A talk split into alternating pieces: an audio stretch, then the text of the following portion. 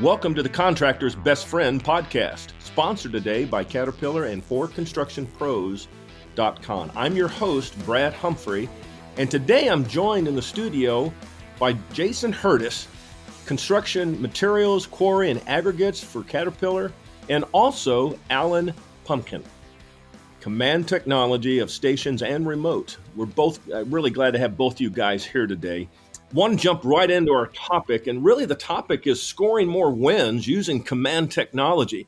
And guys, I know that you can speak to this as if it was part of your DNA, but for some contractors, uh, can, can uh, Alan, can you start us off with what would be a good broad definition of what tech uh, technology when it's got command in front of it? What does command technology mean to us today? Hey, Brad. Well, thanks for having me on. So, CAT command technology is our uh, suite of technologies that encompass remote control, semi autonomous, and autonomous machines. In our construction industries, we are offering uh, both remote control and uh, semi autonomous offerings. That's awesome.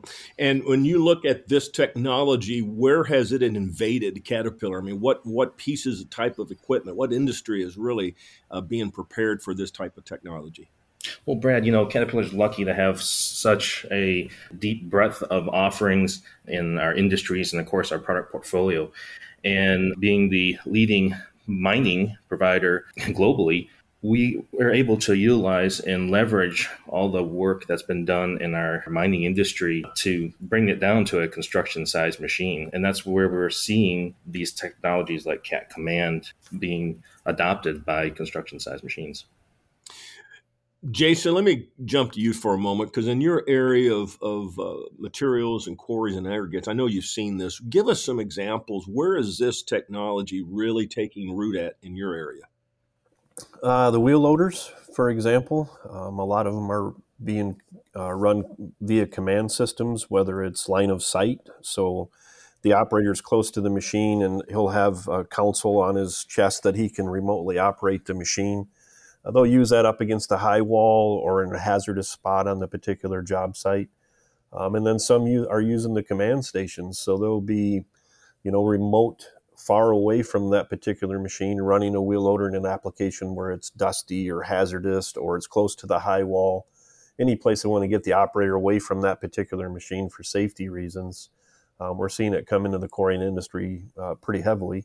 We've talked about skilled labor in the past too, Brad, and, and commands helping with that. I mean, imagine, you know, you have a command station in Granbury, Texas, where you're at, um, where you call home and you're running machines all over the world, and you can run multiple machines from one station um, in your in your backyard, for example. So you can switch from a 988 K wheel loader to a small wheel loader to you know the next size wheel loader all from one machine and uh, improve the effectiveness of an operator attract better talent because you're in a larger metro area for example or actually recruit um, other individuals to the industry that that are incapable of climbing up and down a machine for example. So it's it's making a big splash in quarry and aggregates because of some of the dangers some of the dusts um, and it's been a very accurate and viable technology to the marketplace. I, I don't want to blow away and go by too quickly the safe issues because I think safety is huge on this for sure. I see that right away. Let's come back to visit that. Alan, let me throw something at you though. This, this, and, and, and Jason hit on it. You know, we're struggling. We've talked about this in past podcasts in terms of employees, where, where we're at in the employee count. And it seems to be almost worse today than it ever was. But from your standpoint, Jason kind of kind of open up the door a little bit. How does this technology really play into what a lot of young people are pretty good at, and that's technology? Yeah, absolutely, Brad. The younger generation, the generation, the gaming generation, the you know that that grew up with uh, iPads and and computer games, the ability to quickly adapt to that 2D world right? Mm. Um, because now that's what we're asking our, our um, command operators to do is to now transition to that 2D world on the screen and be able to operate proficiently.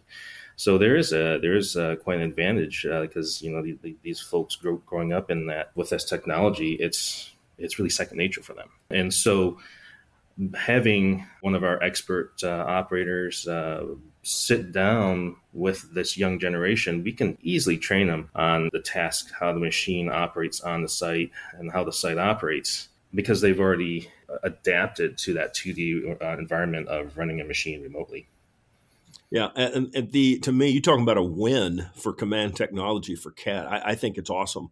Uh, it's definitely a win in that sense because I see so many of these young people. I'm talking about even in high school, uh, Alan, that are involved with, let's say, groups like Skills USA or, or the CTEs, which is the the career and technology education centers that many school districts have adopted. It's kind of the old shop class, Jason, for you and me when we were in school, but but the fact of the matter is, it is a huge win for the CAT Command technology. Jason, let me come back to you on the safety issue. And I know that uh, the, the, dust is, is, is, certainly a bigger concern than ever to OSHA and that type of thing. Give us some other applications where the safety of the employee it, it may be a highlight because I think this is definitely a win. Oh, there's lots of applications, and what's unique is Alan, uh, who's in charge of our command at Caterpillar, and customers around the world are finding new applications every day. Some things that we didn't initially think of that they're they're applying command. Um, one is stevedoring, which is more commonly known as barge or ship unloading. That's right. So they'll they'll drop a loader into the barge or the ship, and the operator will again be out of the ship or on top, or again in a command station cleaning out that because again it's a hazardous environment. Obviously, you're by water. Uh, it could be a confined space depending on the ship. Um, dust noise environments that we've talked about, marshlands, hazardous material cleanup, um, any place that you really don't want to risk a human being in that from an environmental uh, standpoint, whether it's noise, dust, contamination, um, external environment, you know, marshes, uh, running over potential coal stockpiles that could give away. The applications are, are limitless and boundless uh, because the technology, as, as Alan has mentioned, is so user friendly um, and it's so easy to adopt to from being in the seat of the machine to either being in a command station or run it remotely that, that the education gap um, to learn a command system is, is minimal. So I think the applications are going to keep coming at us. And I think they're going to keep growing into just about anything you can think of um, to attract operators, to keep operators, to keep them safe, um, and to cl- close the skilled uh, labor gap. Yeah, I, you know, I, you guys really got me perked up uh, over the last several months and just re, uh, updating my reading on this, uh, you know, the CAT autonomous uh, trucks and vehicle technology. I just, I just love reading about this stuff. Alan, take me to the contractor that is um, a smaller contractor, maybe five, six, seven million dollars in sales, but does a lot of dirt removal or uh, site prep work, or works with uh, the demo and then the installation of sewer pipes and that kind of stuff. Where does this technology help me at as a contractor uh, in my efficiencies and the safety issues, that type of thing? Can you address that a little bit? Sure. Well, we're getting a lot of a lot of pulls from um, contractors, actually of all sizes. Um, and Jason and, and yourself uh, alluded to the uh, people aspect of it, right? Um, command allows us to be able to do more with less. And what does that mean? Looking at utilization of machines, right? There, there, are a lot of times, depending on where we're at in the build, the machines are they perform a task, and then the operator is waiting now, what we're able to do with command is increase that operator's utilization. He or she could be doing a task at this location and/or quickly with a push of a button, continue working with another machine at a different site, right? So that operator's utilization is increased, um, which allows, especially uh, some of the uh, smaller contractors that that have a harder time sometimes, um, you know, uh, retaining uh, employees to to do more with less, right? And and you basically eliminate that geographical obstacle of having your best wheel loader operator at two sites at the same time, right?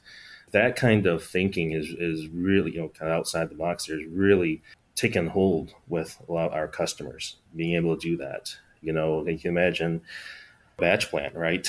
I might be busy, slammed you know, early in the morning, and then you might have some, um, you know, lull later mid morning or something. You know what? I can perhaps I could even utilize the time differences, right, and actually take control of another batch plant, mm. you know, in a different time zone. Yeah. Right. So that so that oper- that operator can stay busy, and and his utilization has gone through the roof. Well, as you guys know, it was no, and again, Alan, to your point, which is so well taken, no matter what the size of the contractor is, production and profitability is at the heart of everything. I mean, none of our contractors would ever admit that they're working in a not for profit organization. So anything that can max, maximize their productivity, uh, their performance of source, and of course, safety. Uh, but they're looking for that productivity gains. Well, I can already tell we're going to have to go into a, a second part of this discussion. Let, let, me maybe close out with one more uh, question. Jason, let me address it to you first. How difficult or challenging is it to get uh, the con- uh, contractors converted over to this mentality. Uh, you know, this this is a this is such a paradigm shift from years ago.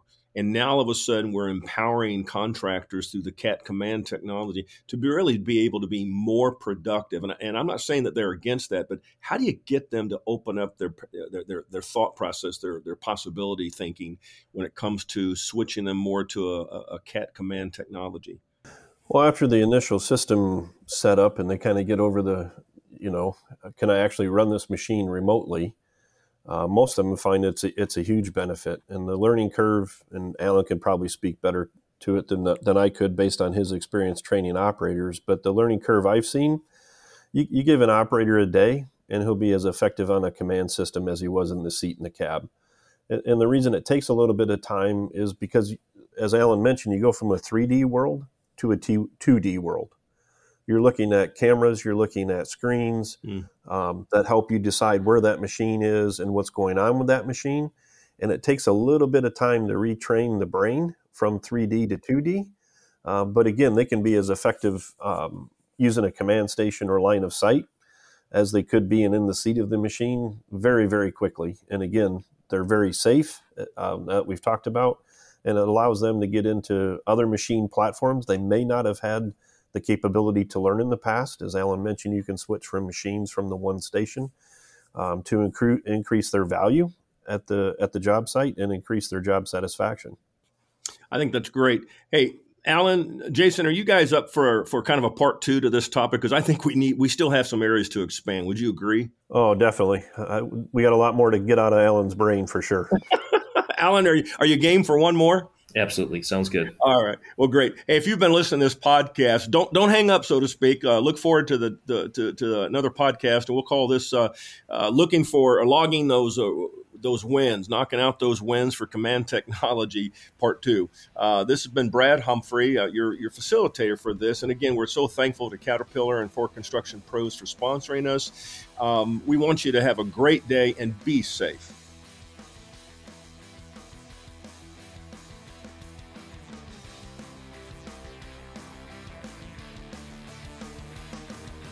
Enjoy our podcast? Well, then check out forconstructionpros.com for industry articles and webinars featuring Caterpillar's experts Jason Hurdis, Lonnie Fritz, and Scott Hageman.